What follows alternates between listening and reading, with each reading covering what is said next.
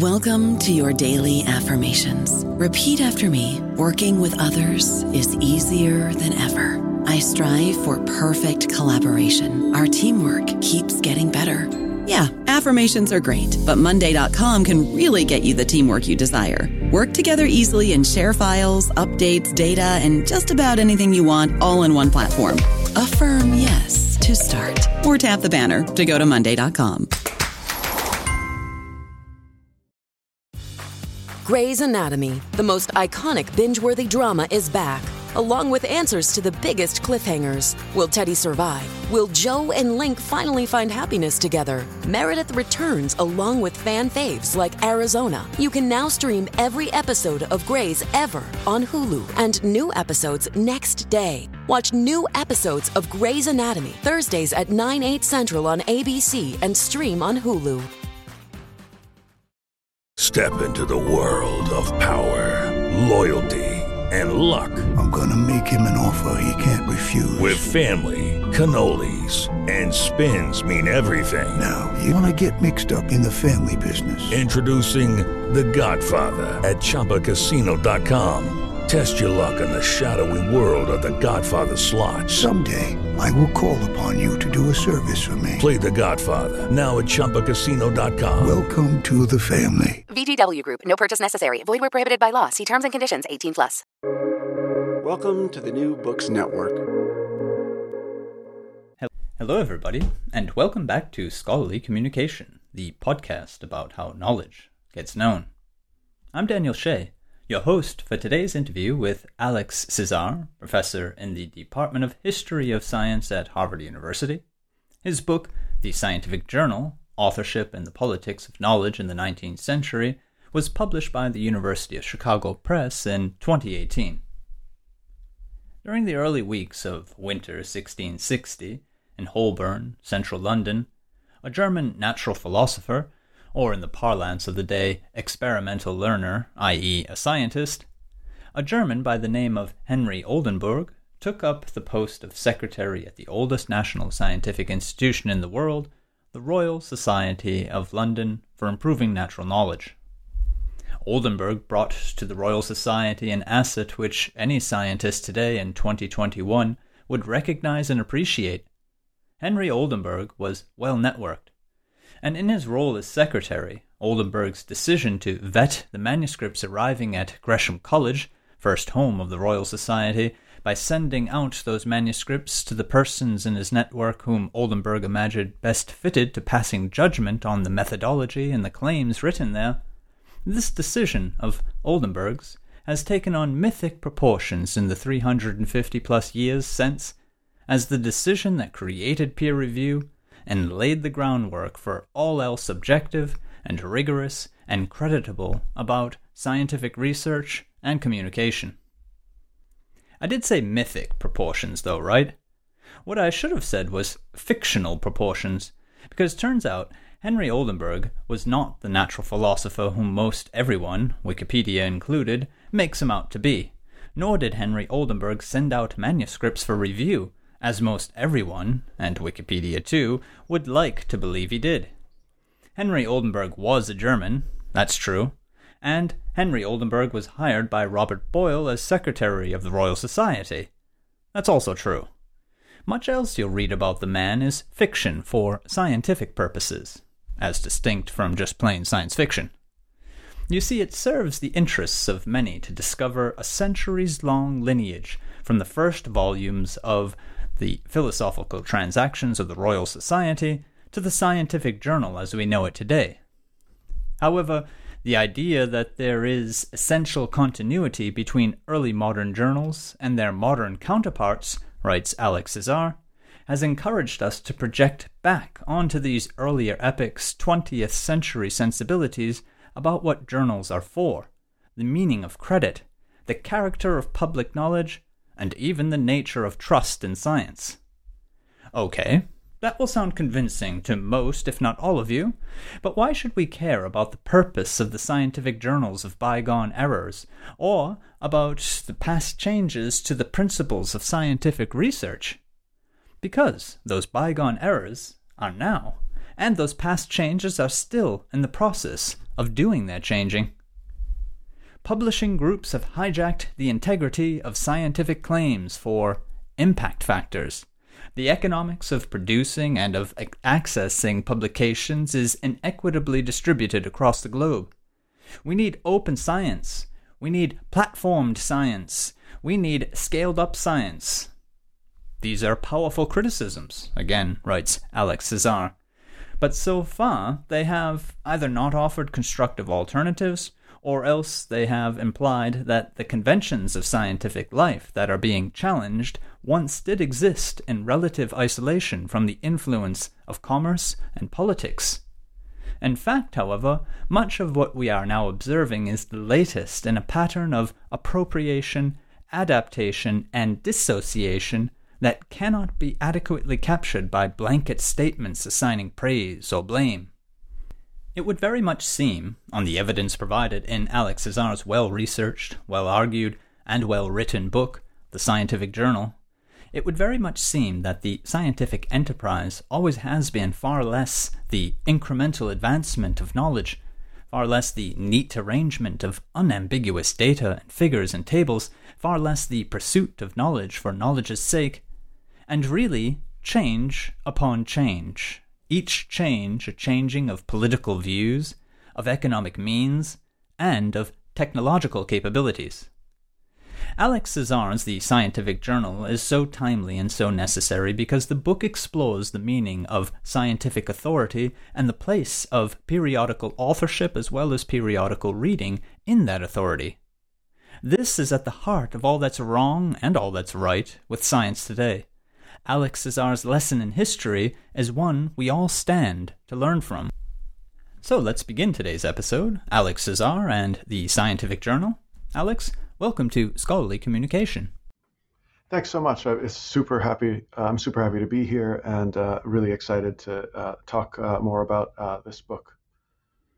That's great. Um, speaking about the book itself, this uh, had a long germination. You tell us in the preface um, was uh, the result of many different projects that you'd been working on. Could you give us a background, maybe, as to where the idea germinated, why it was that you found this history needed to be written, and how the project itself sort of went along until the end?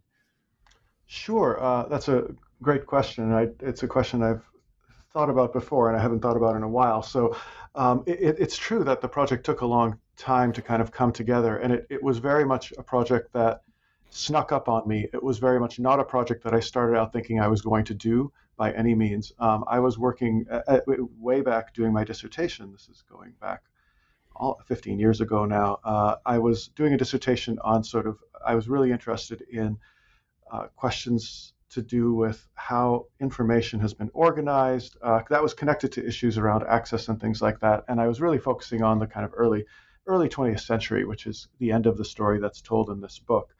And I had taken for granted um, a kind of basic point, which was that journals, um, scientific journals, some version of them had existed for quite a long time by that point. Um, that really, what we know a journal to be was pretty much pretty well set up by the late 17th or early 18th century, and that the story was uh, that I was going to tell about information organization, bibliographies, library organization was was going to be some new thing that happened that was pretty independent of the basic history of journals, which was pretty simple. And I actually, and quite frankly, I thought was quite boring. I, I, I really thought that there was a fair amount of literature on on periodicals, and I thought it was important stuff, but it wasn't the kind of thing that exactly gripped me.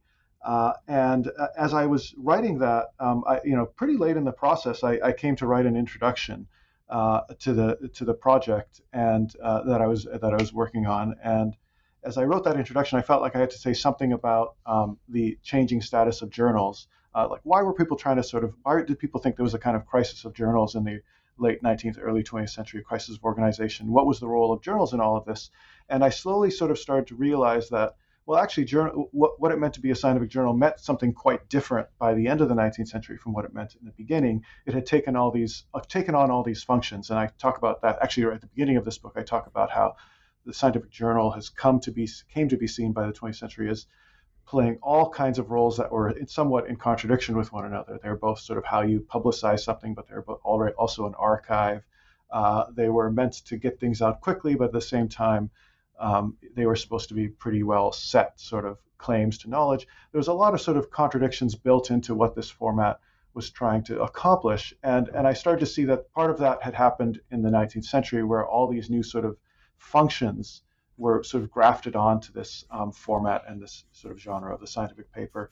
Um, but as I wrote that sort of, sort of kind of chapter one intro, I started to realize, wait a second, no, no the, the story is actually much, much more complicated than that. It's not, it's not simply that these things became more important or they took on a couple of extra functions. What, what people say is a, the, the sort of basic definition of what a scientific journal is by the 20th century, especially by the late 20th century, that particular sort of object doesn't really exist in any serious way in the early 19th century at all. I, I realized, like, I, I just had not realized this. I, I, this was the, you know, us historians of science like to sort of poo-poo the idea that there are eureka moments, but I sort of had a kind of eureka moment at some point um, where I realized that this thing that I was writing about um, and and taking for granted hadn't actually in any serious way um, uh, existed, uh, you know, a century earlier. And this is a and, and and that struck me as a story that I had I really had no idea it was the case, despite having read the literature. And I was just I was kind of blown away by it. And I started to sort of I then I did a, this big literature search to see well how did I miss this? What why do why do people say that this is this old format and you know i could give you a long story i haven't written about this but like the, just the historiography of how it came to be that people thought there was this 300 year history of of basic stasis after this sort of heroic invention moment that you mentioned about Oldenburg. You know, it, it, was very peculiar, but it was there. And there's a whole other story about why that historical narrative came into being during the tw- more or less during the 20th century uh, and, and, came to be so powerful. Uh, and so I thought, well, this is a story. And so I very quickly kind of shifted my dissertation towards doing the history of the journal. Uh, and I didn't have very much evidence besides this kind of like proof of concept um, uh, idea that something big happened here. And I had some ideas about how it happened. And then the next, then I finished my dissertation, which if you ever were to see it, you'd see it's this weird conglomeration of different subjects because on the one hand, all the research had been done on this late 19th century, early 20th century moment, but the story was really about this earlier stuff that I had a kind of skeleton narrative for.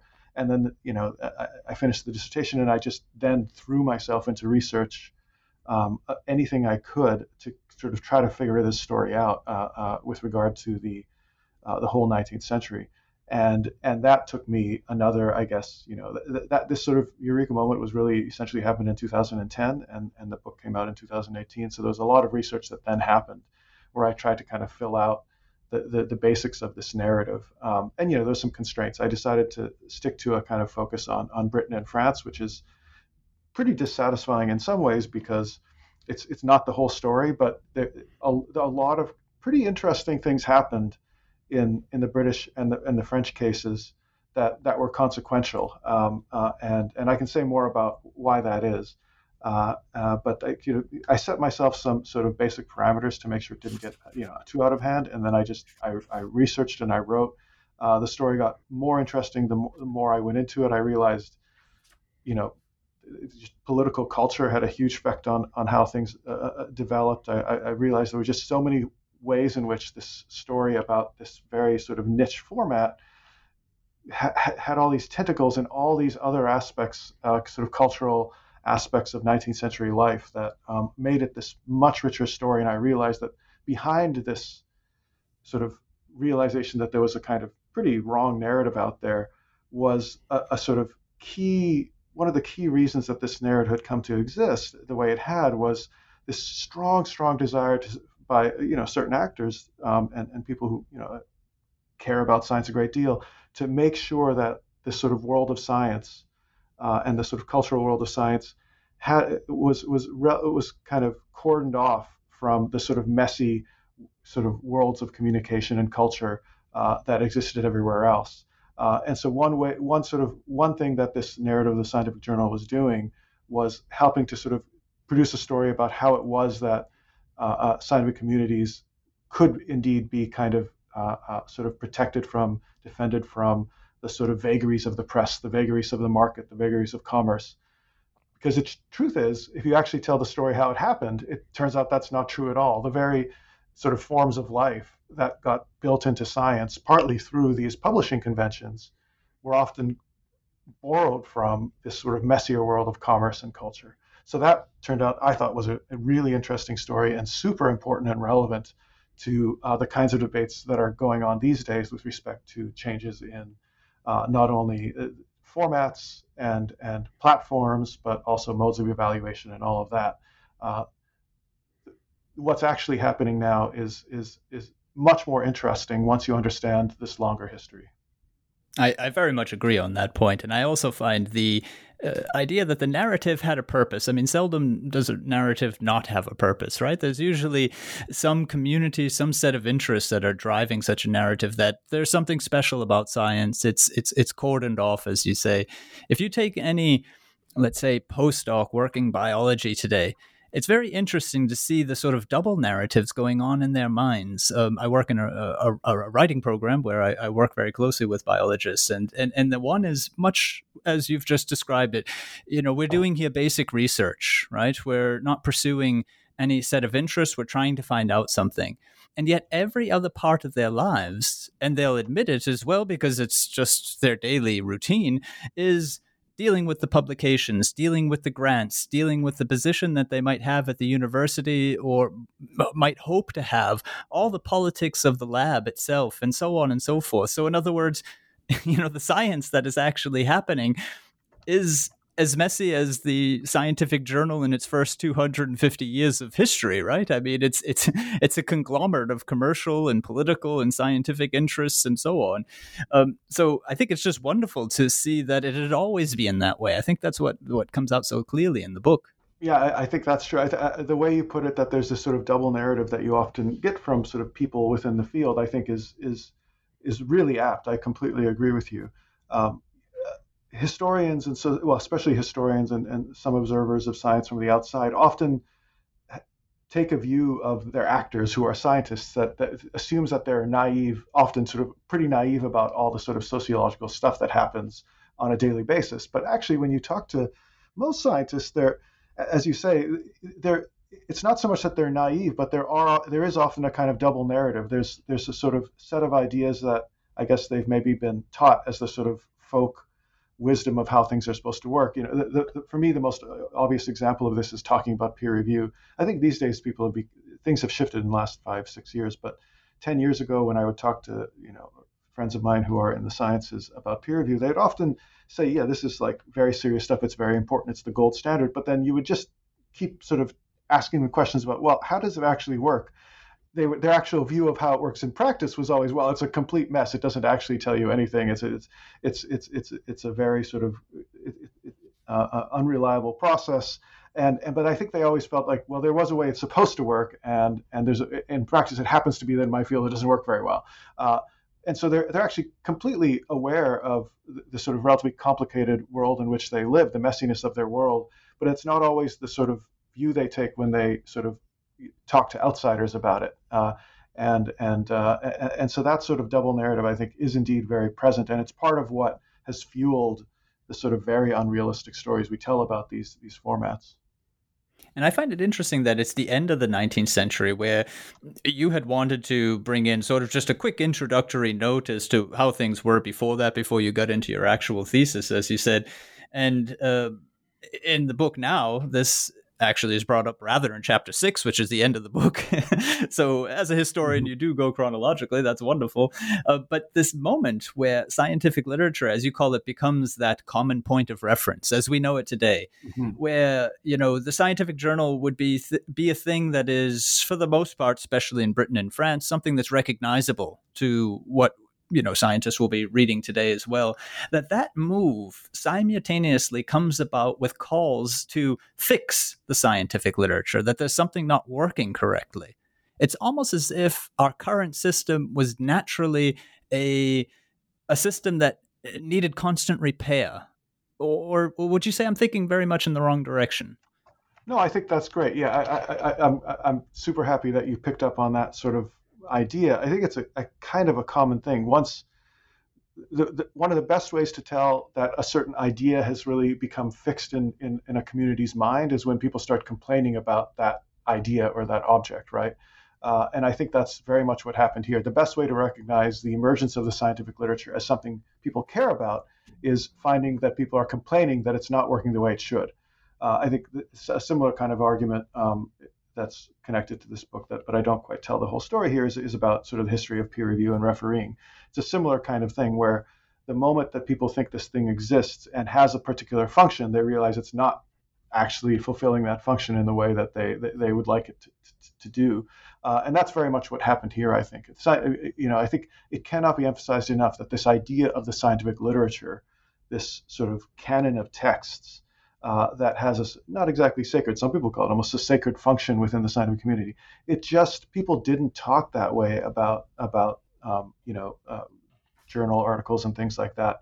Uh, I would say before the, the late 19th century. Uh, and and the moment that they did, uh, the moment that they imagined that there was this canon of stuff that needed protection and organization, uh, they they realized, well, it, actually, it's really this is a pretty tough thing to organize and and and sort of keep pure uh, because it's not like there was any central body within a country or anywhere else that was really able to sort of regulate it in any serious way, um, and and it was really something that was much more chaotic than that. And uh, it really had not nobody had exactly designed it to these purposes right? It was a kind of evolution borrowing elements from here and there. It was a big hodgepodge of stuff uh, that was supposed to you know that was turned out to be really important. And so you know again the best way to sort of recognize the emergence of a sort of key concept often is is not so much celebrations of it but um, uh, uh, uh worries about its its integrity yeah, and the scientific journal comes out uh, in its first few hundred years of of uh, history, and your book is being, as as you're saying, something that's a bit of a hodgepodge. And what I find interesting, though, is the light that that throws on the scientific um, journal as it is today, or say today back through the last generation, so about the last thirty years, and it's of course typical to you know meet scientists and and people outside of science who think that you know the scientific journal is a thing.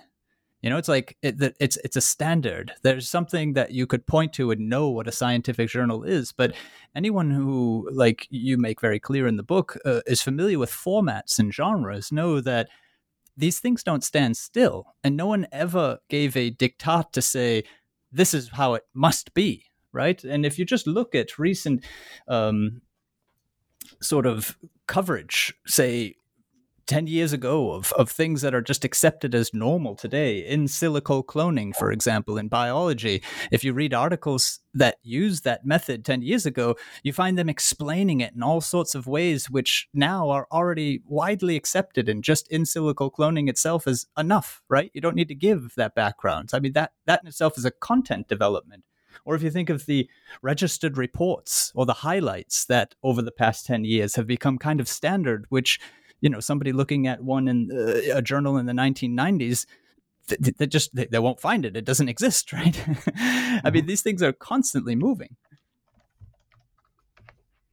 Yeah, I, I, think that's right. I think basic assumptions about how you know, as you say, whether it's content or whether it's a format, uh, you know, a format can sort of become part of one's daily life very quickly. It turns out, and then and it just becomes part of the background for how things work. Uh, and and that's part, as you say, I think that's part of the reason that it can be so easy to quickly lose track of um, lose lose track of this the, the, longer history of changes. Right? There's always this sense. Uh, no, there's often been this sense, I think, in the way in which people are talking about how change is happening now in scholarly publishing, that oh I think things were kind of relatively sort of stable for a while, for a good long while, and now things are being shaken up. Uh, that's what sort of leads to revolution talk and sort of crisis talk and all that. Um, and and a lot of that happens through a sort of studied forgetting of all the sorts of pretty big shifts that have gone on uh, uh, for a long time. When it comes to scholarly publishing, you know, people talk about a crisis a lot. Um, and I've, uh, since I wrote this book, I've been doing a fair amount of stuff work on on the 20th century not not the whole you know not everything to do with scholarly publishing but aspects of it and it turns out that you know this is not at all surprising not only has have things continued to evolve throughout the 20th century it's not like you know my book you could you could perhaps get the impression from my book that things stopped evolving by the early 20th century, and then the story was relatively clear. But that's not true at all, right? The, the 20 the, beginning of the 20th century is a good is a nice place to stop for me because again, I can't do everything, and you know, it, it is the moment where I think you can say, yes, this thing called the scientific literature comes to be seen as existing. Um, uh, but things continue to change, and the sense in which that system is is is in crisis, as I say, you already see it in the late 19th century as it comes to being, and the idea that there's there's serious problems with how this works continues to be just a, a such a constant narrative throughout the 20th century. Uh, the idea that we're going to come up with a whole new system to do this is is basically somebody every five years is saying, let's change the system, let's get rid of this whole system of journals and bring in something different. Uh, some some version of that has been around, you know, forever. Uh, and and so that's really really really fascinating. And, uh, and, and, that's and, the value of, of of the research that you're doing here into the scientific journal i find because it's it's the equivalent of say um, somebody who has studied uh, you know linguistic change and linguistic variation and who knows that you know when a new uh, technology arises or there's new scientific discoveries then our vocabulary gets put to the test and new words come about and people are unsure of what they mean. So when people in the 1990s were complaining about you know the way that people talked about computers and all this computer lingo lingo which today has become entirely normal somebody who's familiar with you know linguistic variation and change sees that as an entirely normal process. But if we don't have that knowledge to fall back on then we think there's a crisis. And i would say it's equivalent in the sense because you have uncovered for us a major organ of scientific work and the way that it actually has evolved and the way that it actually works and the problems that we face today, the crises that are called out, are really just a part of the system, if you like. Yeah, I, I think that's that's basically true. I mean, I think you know we, we've seen an intensification of certain issues, um, and certainly we've become aware. Part of what's happening ha- happening these days is simply becoming more aware of aspects of this system that were there all along, but just didn't matter as much. You know, like or at least didn't feel like they mattered or were harder to see. So um, the, the, replication crisis, uh, repl- replicability, um, is an interesting one. Now, it, it, could very well be that you know um, acts of fraudulent um, uh, sort of reporting of research and things like that have risen. Um, but there, it's really difficult to get actually good evidence for that, right? Um, uh, uh, simply be, because it's just nobody was doing these kinds of in-depth analyses of scientific papers in the past, and not only was it much more difficult to do, there's a whole so you know there's there's all sorts of really clever ways to sort of analyze the literature these days because of the format it has taken, the the electronic format and the way in which uh, data is being archived now that you simply couldn't do in the past. And and second, you wouldn't necessarily have cared to do it in the same way because the worries over um, the reliability of the literature, while they did exist to some extent in earlier parts of the 20th century, they've taken on far more uh, sort of ideological weight and, and indeed almost commercial weight because some of the people who are most some of the actors most concerned about the reliability of the literature are large corporations that want to you know rake the, the, the literature to get a bunch of free information through which to you know produce new drugs and things. So the, the contexts for how the literature is used have changed so much that certain kinds of issues that might have been present throughout, and to some extent certainly were present throughout, have just been highlighted in ways uh, that all of a sudden, you know, it turns out this object that people sort of hoped was one thing is something else. And, and that then looks like a crisis because you want it to be this thing, it isn't this thing. So how can we make it this thing that we want to be uh, uh, more reliable in, in, in, certain ways, et cetera, et cetera. So that I, I, think that that's I think that's right. I think you know, you know, in a sense, there's a crisis of replicability right now, simply because people think there's a crisis, right? And and so we have to take that seriously as a crisis. But um, whether it's a big shift in the reliability of the literature um, is is very much an open question and probably an unanswerable one. But it is very interesting the way that you qualify that as well, because it, it's it's it's clear that a lot of these tendencies and a lot of these strains inside of scientific communication were always there, and yet certain ones of them are coming more to a head now, coming becoming more apparent. People think them more important. So to just sort of hit the nail on the head, I would think you would agree that in the 1930s there couldn't have been a retraction watch like the website that we have today um, because the motivation for that interest group just wouldn't have been pres- present in that context back then. Is, is does that make sense? Oh, I think that's true. Yeah, I mean, there's all sorts of reasons you wouldn't have had a retraction watch in the 1930s. But as you say, one one issue, one reason for that would be the um, the the kind of larger, I think, sort of framing motivation for sort of outside watchdogs who are you know not part of the scientific process to sort of keep tabs on the integrity of the biomedical literature um, is completely you know shaped by uh, the notion that you know this is a world that is you know uh, massively funded by uh, the state, and so it's massively funded by taxpayers, and so there ought to be uh, there ought to be uh, safeguards uh, in place if if we're going to have a community that is funded massively by the state but is nevertheless sort of s- supposed to be self-policing, then that nature of that self-policing ought to be legible by the public, the broader public in some sense. Uh, and so that's, I think, the kind of framing uh, sort of argument for make make that kind of thing make any sense at all. There's also lots of practical reasons you wouldn't have had a retraction watch because you wouldn't have had retractions in the same way because, uh, you know, what a retraction means is highly different in a kind of platformatized sort of situation in which everything's electronic, as opposed to when everything's in print, right? Uh, what it, what does it mean to retract something when everything's being sent out in printed form is is much more complicated kind of question. Uh, and indeed, the very idea that you would retract something simply because it's pretty wrong um, wouldn't, for the most part, wouldn't have made much sense to people until relatively recently.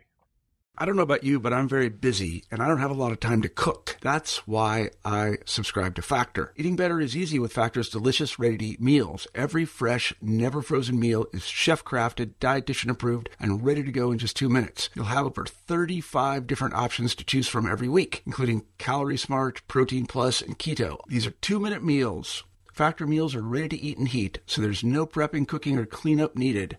They're flexible for your schedule. Get as much or as little as you need by choosing your meals every week. Factor is the perfect solution if you're looking for fast, premium options with no cooking required. Sign up and save. We've done the math, and this is important. Factor is less expensive than takeout, and every meal is dietitian approved to be nutritious and delicious. Head to factormeals.com slash NBN50 and use code NBN50 to get 50% off. That's code NBN50 at factormeals.com slash NBN50 to get 50% off.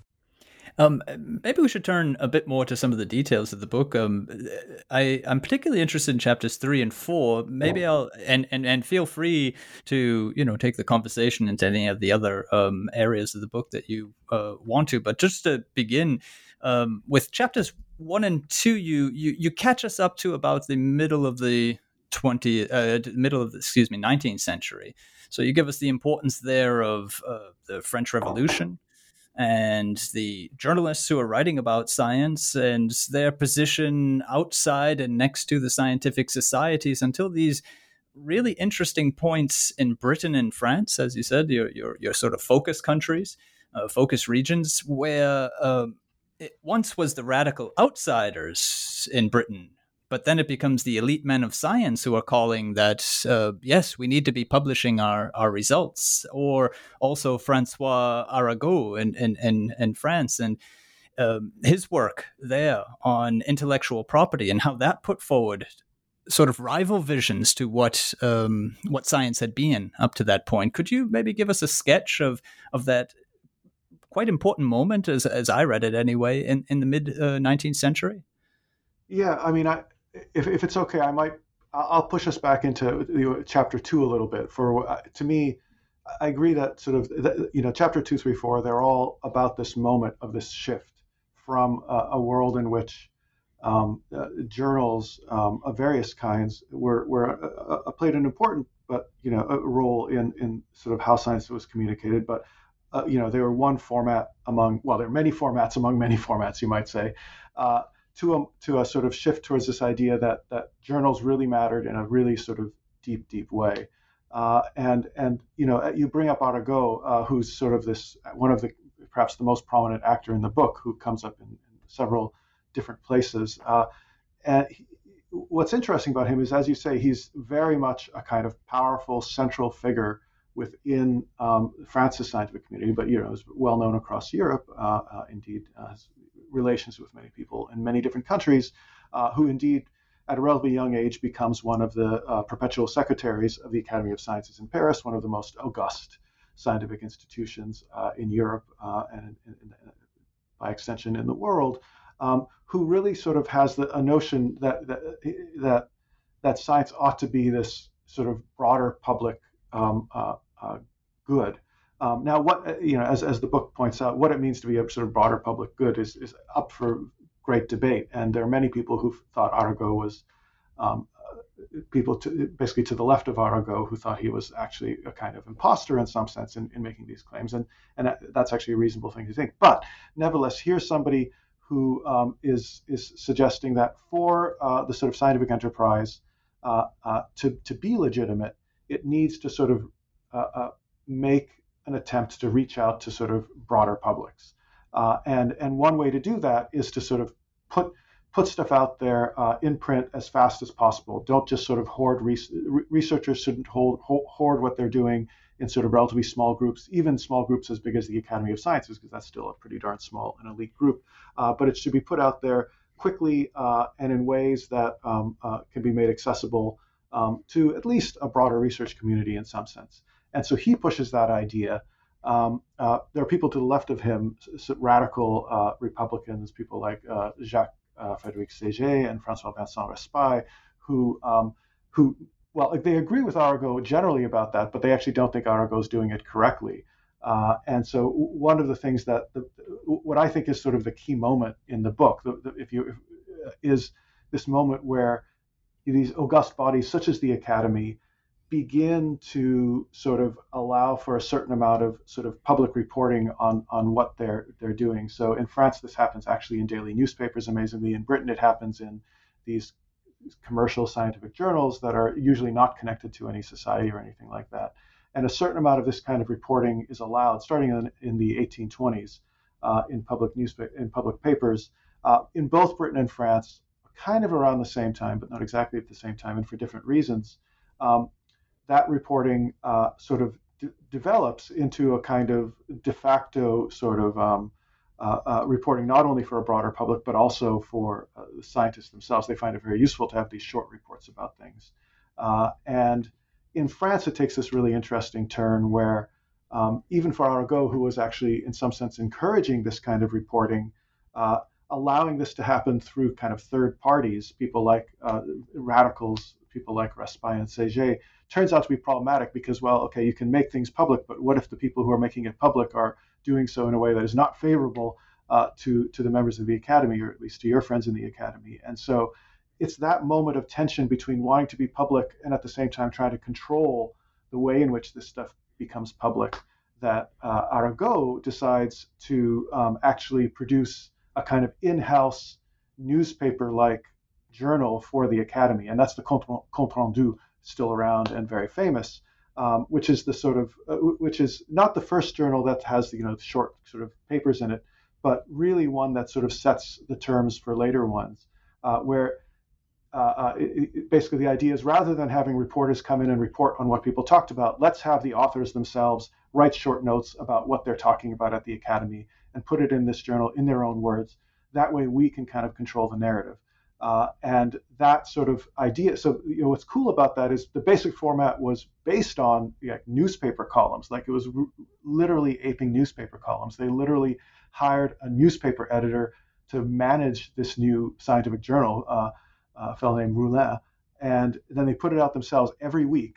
Uh, and depending on how you looked at that, that was either like an amazing sort of magnanimous sort of uh, uh, uh, gesture to sort of let the public know about what's going on at, the academy in its own words. It was a gesture to sort of make the academy very public, uh, which is certainly how Arago saw it and some of his allies saw it. Or you can see it as um, we can see it two ways. Uh, actually, I guess there's three ways to see it. So that's the positive way. There's two negative ways to see it. One is uh, what it's, if you're somewhat more conservative than Arago, uh, people like Jean-Baptiste Biot, you might say, well, that's terrible. Now you're sort of scientists are being forced to sort of just kind of be kind of self advertisers, whereas they should just be focusing on the research and trying to get it right. Now they're sort of trying to race with each other to put these little short notes out. You can't even tell whether anything's true in these short notes because you don't give any of the data, you just give the result. What a terrible thing for science. This is going to lead to all kinds of trouble.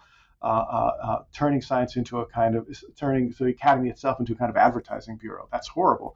On the other hand, you could say, well, actually, it was much better when you had all these independent reporters reporting on what's going on at the academy. What the academy is doing by putting out its own journal is trying to silence that sort of broader, richer public discourse about what's going on in science by kind of trying to sort of uh, stamp out this sort of independent reporting with this one official report. So you could see it in these different ways uh, uh, negative and if you're Arago's friend, positive. Uh, but you can see just in that sort of decision, in that moment, a kind of big shift in the way in which these sort of uh, uh, uh, prestigious scientific bodies interface with the public and the way in which they sort of the way in which they exist. The, the compte rendu completely changed not only how the academy reported on itself, but how the academy worked. Right? Meetings meetings themselves completely changed because of this. So that that moment, and especially the compte rendu as a kind of model for later periodicals, including things like Nature and Science in the later 19th, early 20th century, uh, is super super important. Is really the kind of linchpin moment for the story. The Arago continues to matter because once he's sort of produced this sort of new format he really leans into the idea that this is the kind of publicity that matters in science, this kind of print publicity through short articles that you put out quickly when you discover something. And so that sort of leads very directly into matters of intellectual property because you you know the the idea that you have to put something in print in order to get credit for it, this sort of idea of sort of priority, you get priority by publishing, really only makes sense. It's only sort of possible in a once you have um, sort of a means of publishing quickly, right? So you need to have these relatively authoritative and regular periodicals that uh, researchers have access to in order to uh, uh, uh, publish something quickly as a kind of, to make a priority claim in that way. So one of the things that Arago then does to kind of cement this idea that print publicity is what matters is to say, well, the way in which you go about sort of getting credit for something in science is by making it public uh, the act that is creditworthy is not just discovering something, but you might have thought, how do you how do you become a famous scientist? Well, you discover stuff. Uh, no, no, no. Yes, you have to discover stuff, but you also have to give it to the public, right? It's a, that's the kind of that's the that's the exchange. You give stuff stuff to the public, and then you get praise, then you get um, rewards. Uh, and the way you do that, not only do you have to make it public, but you have to make it public through print. Uh, and so then that becomes that's a you know, that's basically not only is that a claim for how science should work, but it's really a political claim about um, uh, how that community works. And, and, that and what I find so neat, if I might just jump in, what what I find so neat about that, how that community works, which in a lot of ways has stayed uh, consistent. Yeah, I mean, a lot of the things that you're just describing there from Arago and the results of his, you know, move into publishing and taking it into the Academy of Sciences are you know the ways that things are actually going on in publishing at the moment and and and, and the thing that really strikes me is you, you talk about the the positive and the two negative views on this in a way all of them are possible because all of them are partly true you know i mean this this this uh, the self-advertising moment of that is also how you claim to have discovered something is in print is clearly partially true. This idea of generosity is also true because you're making it accessible. But the interesting thing is this idea, as you were talking about it, as controlling the narrative, maybe even if you like a sort of censure, comes about because um, what you're doing is you're asking people who are outside of your area of expertise really to believe you. Because even today, where we have, you know, the methods and the results, and it's not just simply a newspaper article anymore that that we're given um, you, you you mentioned in many different parts of the book, you know, this question of, of of a public. Who is it that you know can benefit? Can I mean, access is one thing, but who is it that can actually benefit from these publications? And even back then, it would have been more so with the with just the results and not knowing how they were arrived at, or only knowing if you were very familiar with that particular area. So it's in a sense a believe me sort of message that goes out because of the reputability of the people who are publishing and because of the fact that it ends up in print really Oh yeah, I think I think that's that's exactly right. I mean, uh, it, it, it, there's a, a, this is a this is a relatively obvious thing, but there's this myth out there uh, um, that you know what makes a scientist a scientist. It's that they're highly skeptical of everything. They don't believe a claim until they they can see it with their own eyes. But you know anybody who spends any kind of time in the scientific process knows that is ridiculous. Uh, uh, most everything that everybody believes in the sciences is, is stuff that they've been that they've been given to believe through reading papers, through education, through being told by their colleagues, through textbooks. Almost everything anybody in the sciences believes is, has come through trust, and the formats and genres through which a lot of that stuff you know comes to one's eyes uh, matter a lot for generating that trust maybe they matter a little less. Uh, you know, one of the things, maybe a lesson of the book is they actually matter a little less than one might think. There are other means through which people come to, uh, and perhaps more important means through which individuals come to trust a particular claim, and uh, you know, personal contacts matter a lot. Um, but as you say, um, clearly, what is being debated in a lot of this, in a lot of the um, uh, uh, uh the debates that I follow in this book, are the means through which you know such trust can be vouchsafed. You know. Uh, and and so you know and and there the sort of the nature and size of this public or this imagined public uh, obviously matters a huge amount. Uh, so if we're talking about very small groups of people, the methods you're going to use to produce this kind of uh, sort of trust in a claim is very different if you're uh, from what if you're imagining a very large group of people with varied f- forms of expertise or indeed uh, not too much expertise at all. One of the wonderful things um, that uh, goes that, that you mentioned in the book is this this book of nature, and how uh, the you know the entrance of the uh, scientific journal onto the scene starts to change conceptual conceptualizations of how it is that a scientific discovery can actually be communicated and, and how it would be told or explained or presented. So, I mean, if you just take the generation of, of Charles Darwin, and you know the major discovery of of evolution then or evolutionary processes then i mean there we have a book still. And it's only you know not even a full generation later that people are really already on the side of of of the article right? I mean the article yeah. needs to be the way that it is. And and what i found so interesting about that is it, it, it is true. Today scientists who are you know on the edge of their research area aren't reading books you know, I mean, if they are, then they're crime novels at night for fun. Other than that, you know, th- their work is not done in, in books. And it, it, the conception of, of nature there or their, you know, object of inquiry, to be a bit more precise in our today's uh, terminology, is, you know, a line of research that you can never begin reading or end reading.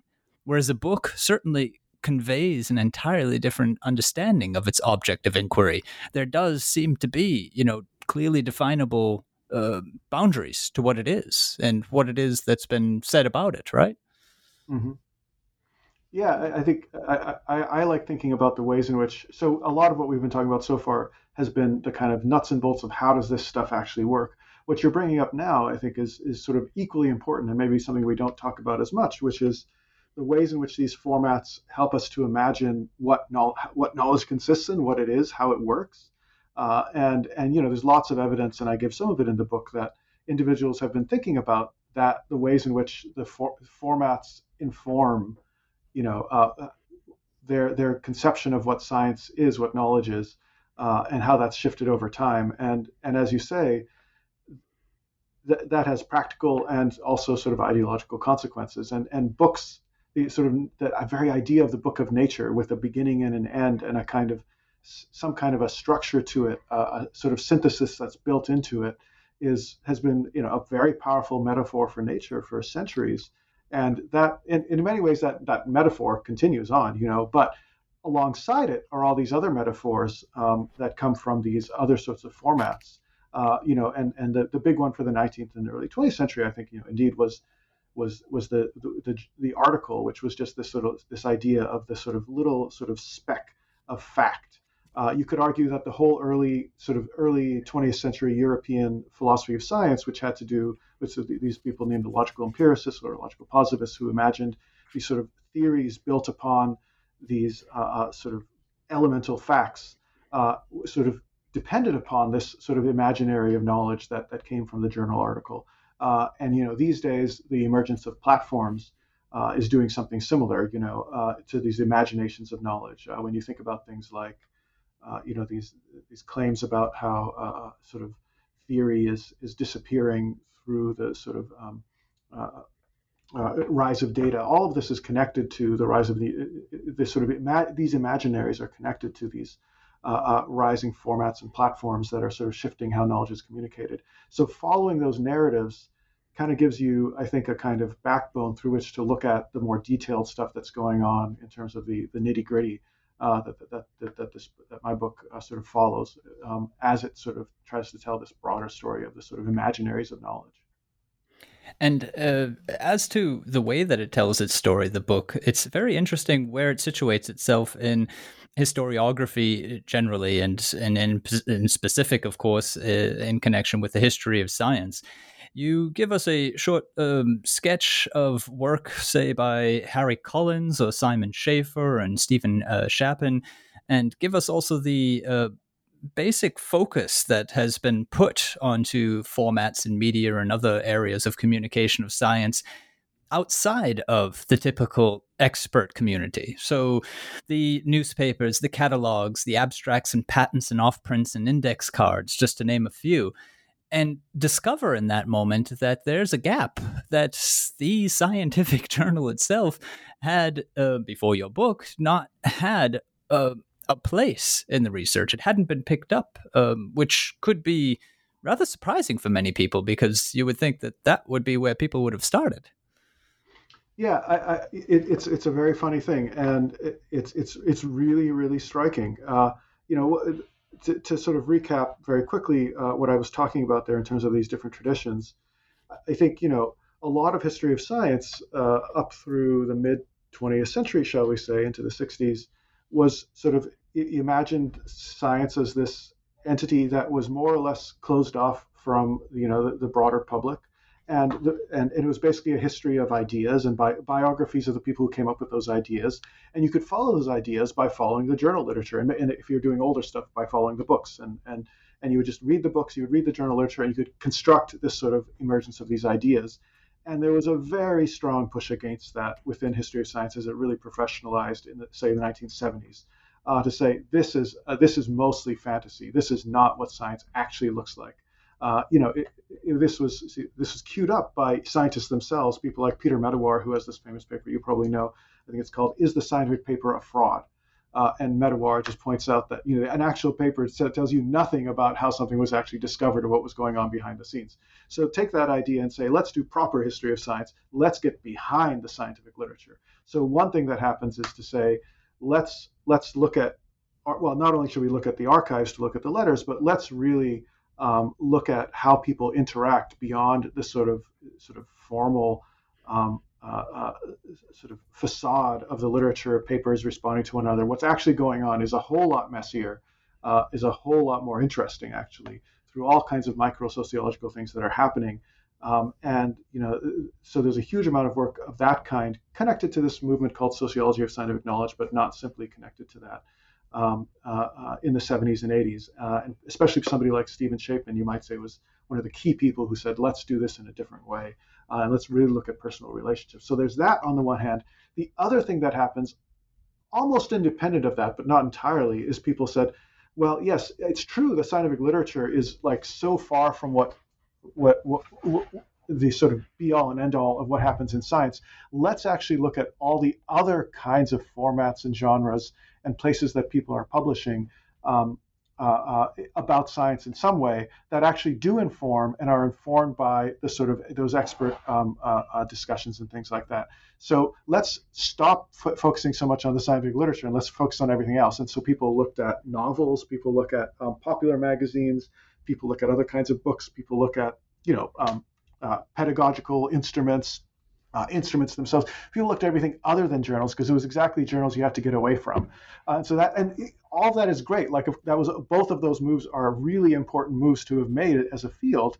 Uh, but it led to this very funny and ironic situation where people were all of a sudden historicizing everything except they left alone the journal because it was the thing that you weren't like it was it was it was sort of the it was the his, historians didn't like articles as much. I mean, you you you'd still read the articles, but you couldn't tell a good proper history of science in these new veins by just focusing on the published literature. Um, and so, ironically, you, you, what was left was this sort of caricatured notion of what a scientific journal is that nobody actually, re- very few people took up in any serious way. It's a if you actually interrogated almost anyone by the 1990s about this who was a historian, they would of course agree that the journal is not this sort of stable genre that's existed for hundreds of years. Uh, well, they might, but but but nobody actually was actually writing about it. Um, nobody, well, very few people. Actually, I mean, I shouldn't. I should. You should never say nobody was writing about it. Of course, people did write about this to some extent. Um, it was out there. You could look for it. If you were looking for it, you could find, you know, hints here and there. Um, and in particular, I would say, in some ways, that, that, some of the best early writing on this was was happening in in, in Germany um, uh, uh, rather than anywhere else. In, in the uh, Anglo Anglo American context mostly what you found was celebrations of the format, I think, you know, going back to Oldenburg um, un- until uh, relatively recently. Um, and so, you know, all, it just led to this very ironic result that for, for good historical reasons, people moved away from focusing on journals, which left the journal completely unhistoricized. Uh, and we had much thicker histories of these popular science magazines than we did of, uh, you know, um, journals such as Nature, uh, which now uh, Melinda Baldwin has written a, a book about, uh, et cetera. And so now we're, we're starting to get some thicker histories, uh, more realistic histories of some of these periodicals. Uh, that so we have we have in so we have in hand here a book yours, the Scientific Journal Authorship and the Politics of Knowledge in the 19th Century, which is a pioneer work. Then, um, congratulations. I mean, it's it, it, it, you know I don't know if it does it well, but it certainly I think is the first book that um, you know, actually tries to sort of size up the format itself in any really serious way. Um, certainly, I think I can't. there's no, there just are, are no other books that really try to do that um, or had tried to do that. I think that's that's true.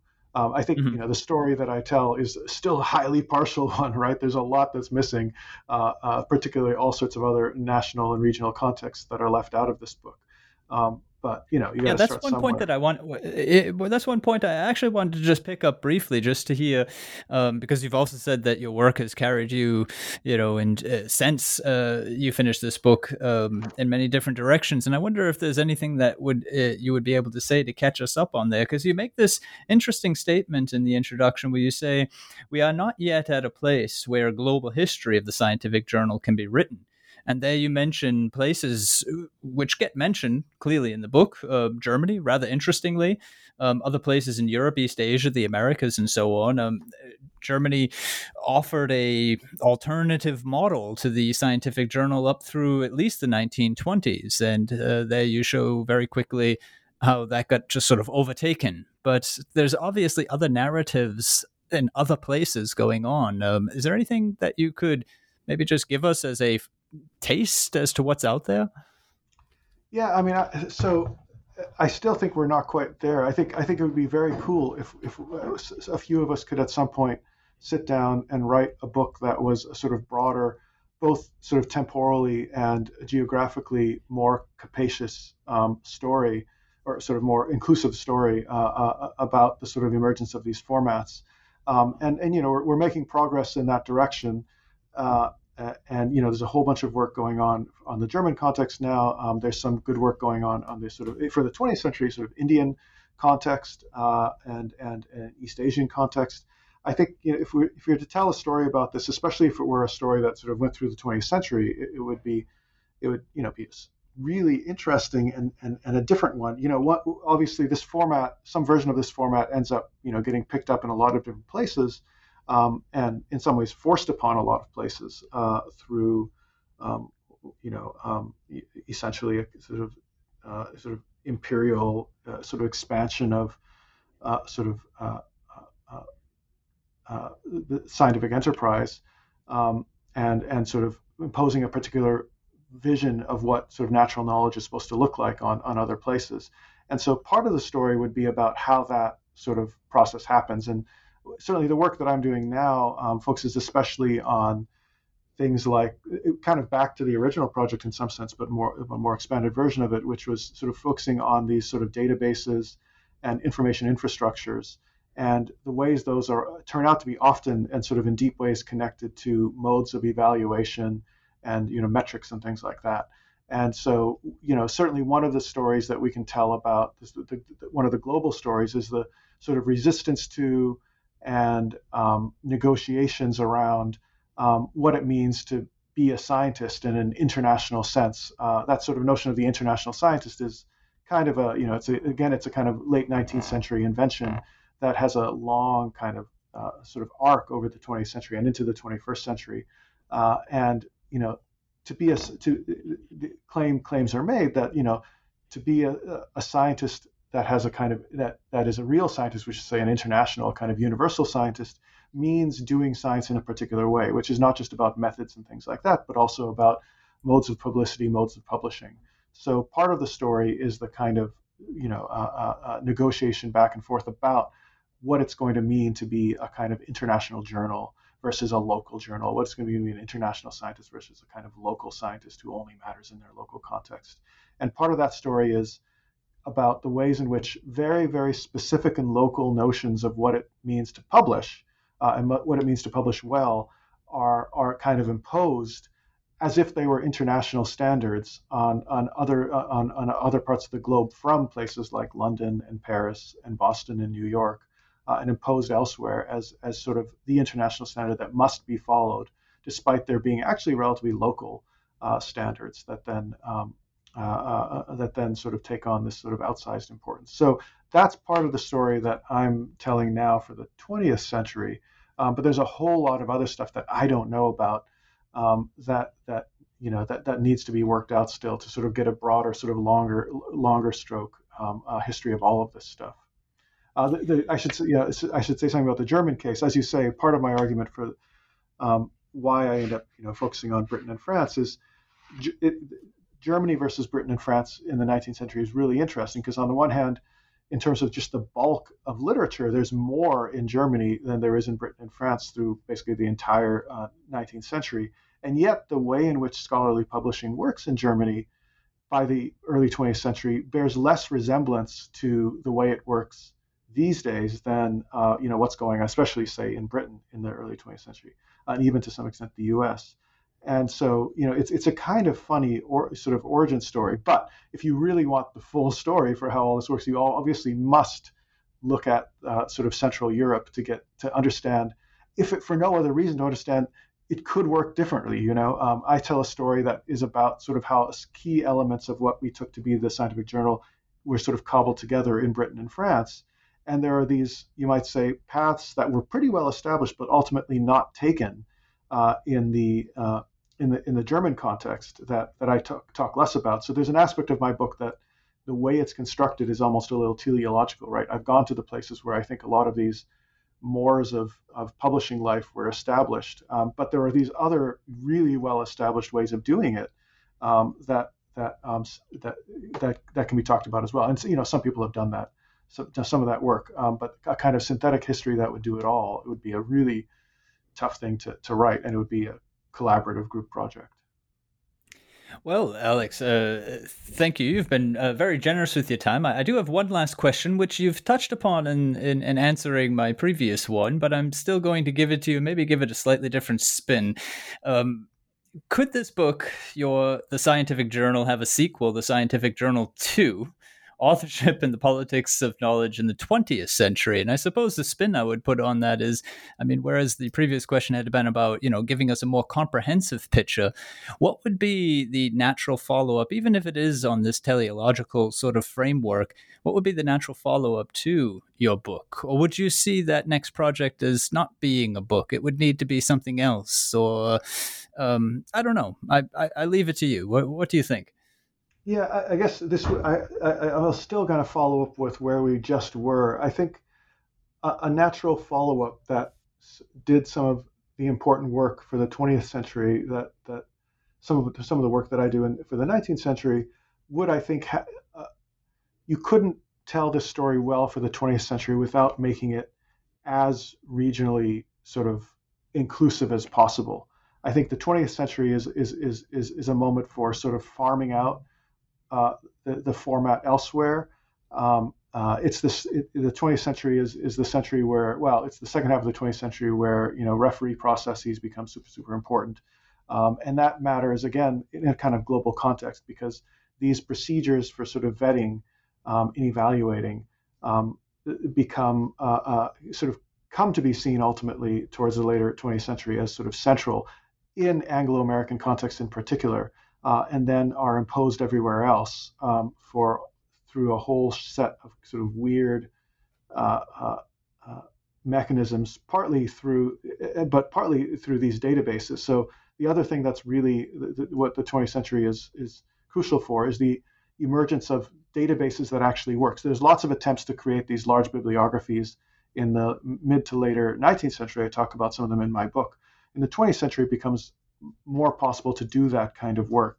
Uh, and what's the, the, irony of that is that these these sort of large attempts to sort of encompass the literature, to create maps through it, um, as a means of being helping people to see that literature, actually has a knock-on effect, which becomes almost the the, the principal effect of uh, uh of the function of these systems, which is to sort of allow people to sort of size up um, and and compare and measure um, productivity and things like that. Uh, and and it's through those, and I'm thinking especially in, for the 1960s uh, of the Science Citation Index uh, and some of these other databases that that are based upon it, uh, attempts to sort of uh, size up what constitutes the important literature as opposed to the stuff that really doesn't really matter. Uh, and to understand that process is what is absolutely means understanding how those systems, those measures, those databases function uh, differently in different national and research contexts, uh, and and and end up in fact shaping those research contexts in, in deep deep ways. Uh, and, and, so looking at that sort of broader story of metrics, of measurement, of of uh, of of, uh, uh, of attempting to sort of create these sort of totalizing systems uh, is one way in which you could tell that story. That's sort of the kind of stuff I'm doing now. So this is what I'm talking about. There's other ways to do it, but all of these ways I think would have to sort of focus especially on uh, sort of broader international context, which is so much of what the 20th century was was about. Um, even as um, the, what it meant to be international was really, really often problematic and uh, uh, uh, uh and and and indeed shifting uh, and it's still sort of shifting. It is still sort of shifting uh, uh, uh, as as we move forward now. But that's part of the story that I think would really matter uh, for the 20th century. I mean, there's so many other things we talk about. The rise of the sort of large publishers, which is also part of partly an inter- story about sort of international science, um, and then the rise of open access at the end of century's end. Again, something that you you can't really tell without sort of focusing on the broader international context. Uh, or, or, the one thing that's staring me in the face now, and I can't believe I haven't brought it up yet. Um, if we think of the early modern period, where you know the national languages then finally ah, found right. their own, found found their own against Latin, and then mm-hmm. up into the early 20th century, we have German, French, and and English at least as as languages that are being published in, and now we have English. Yeah, absolutely. So that's obviously so the the the the sort of winnowing down into English is you know one arguably one of the effects of these sort of database systems that I'm describing here, right? So uh, uh, if you want to be part of a certain database, it pays to be in English for all sorts of reasons. Uh, and and so that's one of the ways in which that happened. There's a, you probably I don't know if you know it. There's there's a good book uh, that came out about ten years ago now, very much uh, well actually less than ten years ago, maybe five, five, six years ago. Uh, that's very much sort of telling the contours of that story up into the present. Do you know um, Scientific Babel by uh, Michael Gordin?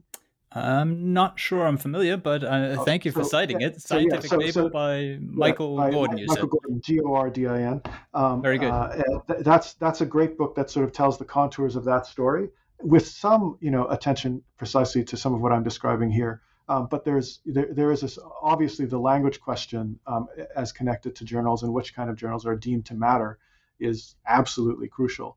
Uh, and it does seem to me that there is a li- there's a there's a pretty strong link between the winnowing down into English and the rise of these sort of uh, totalizing databases uh, that are not simply means of sort of helping people find stuff in the literature, but are also uh, uh, uh, absolutely crucial to individuals' careers because they're used as a means of sort of sizing up who's published what where uh, and who's published the most important stuff because you can you turn citations into a metric of importance and, and relevance and things like that. And so those databases and their their focus on English language content, which they've always had basically, uh, at least the ones that I'm thinking of, the Science Citation Index and things like that, um, have have been one of the factors that has driven, I think, um, the, the winnowing down into English that has happened in the throughout the 20th century. Well, uh, thank you very much. That is Alex Csiszar and his book, The Scientific Journal Authorship and the Politics of Knowledge in the 19th Century, is out with the University of Chicago Press.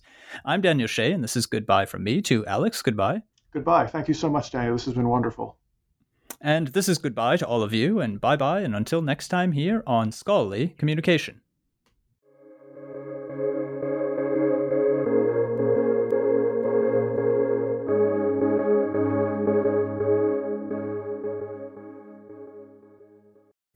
Pulling up to Mickey D's just for drinks? Oh, yeah, that's me. Nothing extra, just perfection and a straw. Coming in hot for the coldest cups on the block. Because there are drinks, then there are drinks from McDonald's. Mix things up with any size lemonade or sweet tea for $1.49. Perfect with our classic fries. Price and participation may vary, cannot be combined with any other offer. Ba da ba ba ba.